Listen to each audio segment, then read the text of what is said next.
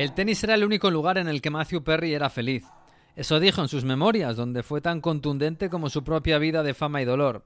Lo cierto es que en el tenis estuvo siempre. La última vez que lo vimos en público fue en la semifinal de Roland Garros que ganó Djokovic el pasado mes de junio. Cuando la cámara de televisión se fijó en él, todos vimos a Chelder envejecido y con la media sonrisa de siempre. Tenía casi 54 años y nunca tendrá ninguno más. Con 14, Matthew no era actor, sino un aspirante a jugador de tenis profesional. Era top 20 nacional en su categoría y había ganado el Campeonato Junior de Canadá, donde se había criado con su madre. Cuando se hizo mayor, se mudó a Los Ángeles a vivir con su padre, del que había estado separado desde antes de cumplir su primer año de vida. Probó suerte en el circuito californiano, pero se desencantó pronto. Su primer partido lo perdió en blanco. Venía de las pistas de Ottawa, de los lagos helados canadienses, y de repente tenía que jugar bajo el sol del Pacífico a 40 grados.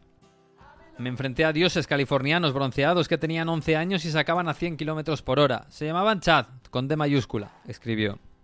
Pero la derrota en la pista de Los Ángeles lo llevó a ser actor profesional como su padre y alcanzar una fama que no esperaba. Cuando llegó Friends y Chandler Bing, los torneos empezaron a mandarle invitaciones y él a poblar las gradas del US Open neoyorquino y el torneo de Indian Wells en Palm Springs. Disputó partidos benéficos con otras estrellas de Hollywood y hasta se enfrentó a Sampras y Agassi, los Joey Chelder del tenis de los 90.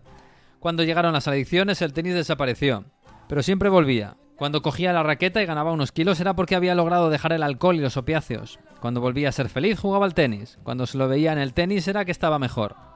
En los últimos años, ya cansado de correr, se entregó al pickleball, una especie de pádel americano muy de moda entre los famosetes de Hollywood, sin pared y con palas pequeñas y una pelota de plástico llena de agujeros. Según han contado esta semana algunos de sus amigos, Matthew jugaba todos los días y a veces varios partidos en una tarde. Incluso tenía en casa una especie de altar dedicado a este juego del que se había convertido en fanático. Dicen que George Clooney tiene en su casa una pista de pickleball, por donde pasa lo más selecto de la sociedad americana. Bueno, Matthew Perry jugaba en el Riviera Club, al norte de Los Ángeles, muy cerca de su casa, junto a Sunset Boulevard, donde estuvo divirtiéndose hasta el último día.